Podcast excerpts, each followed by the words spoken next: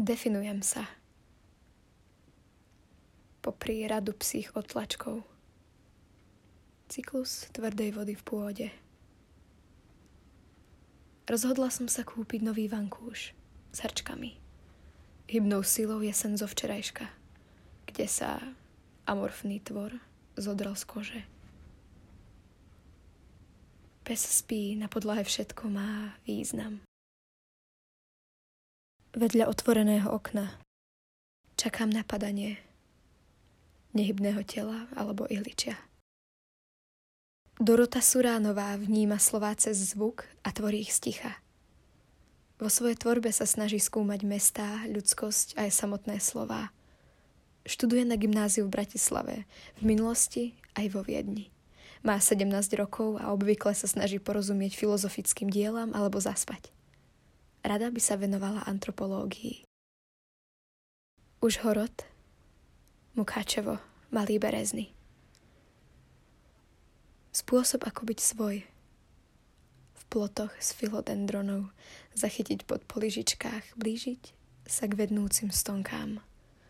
Kde sa zvyk prešíva vretenom, každý má vlákno.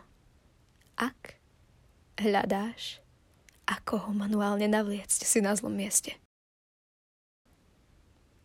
Nevidno váhanie, ani dupot oranžových piat na pietných miestach – Bežíme do oválnych tvarov na miesto polí, bez repky.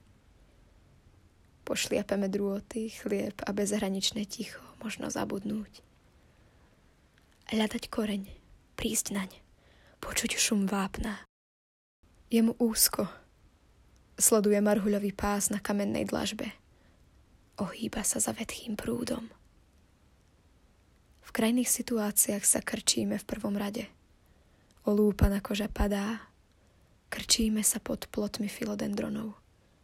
Vstúpme do pustého poľa.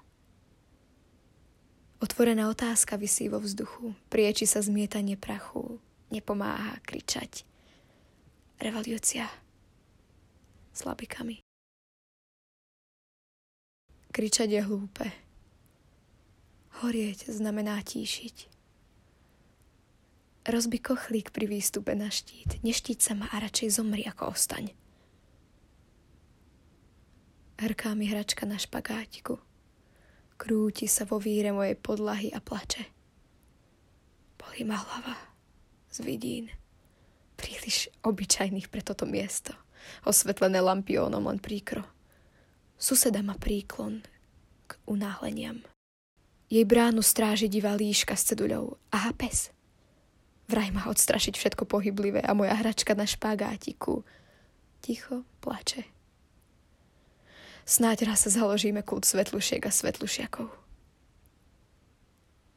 Nerozumiem môjmu novému ja, no stále ho uznávam. Táto epizóda pobásnenia vznikla v spolupráci s Medziriadkami, ktoré finančne podporil Fond na podporu umenia Alita, autorská spoločnosť.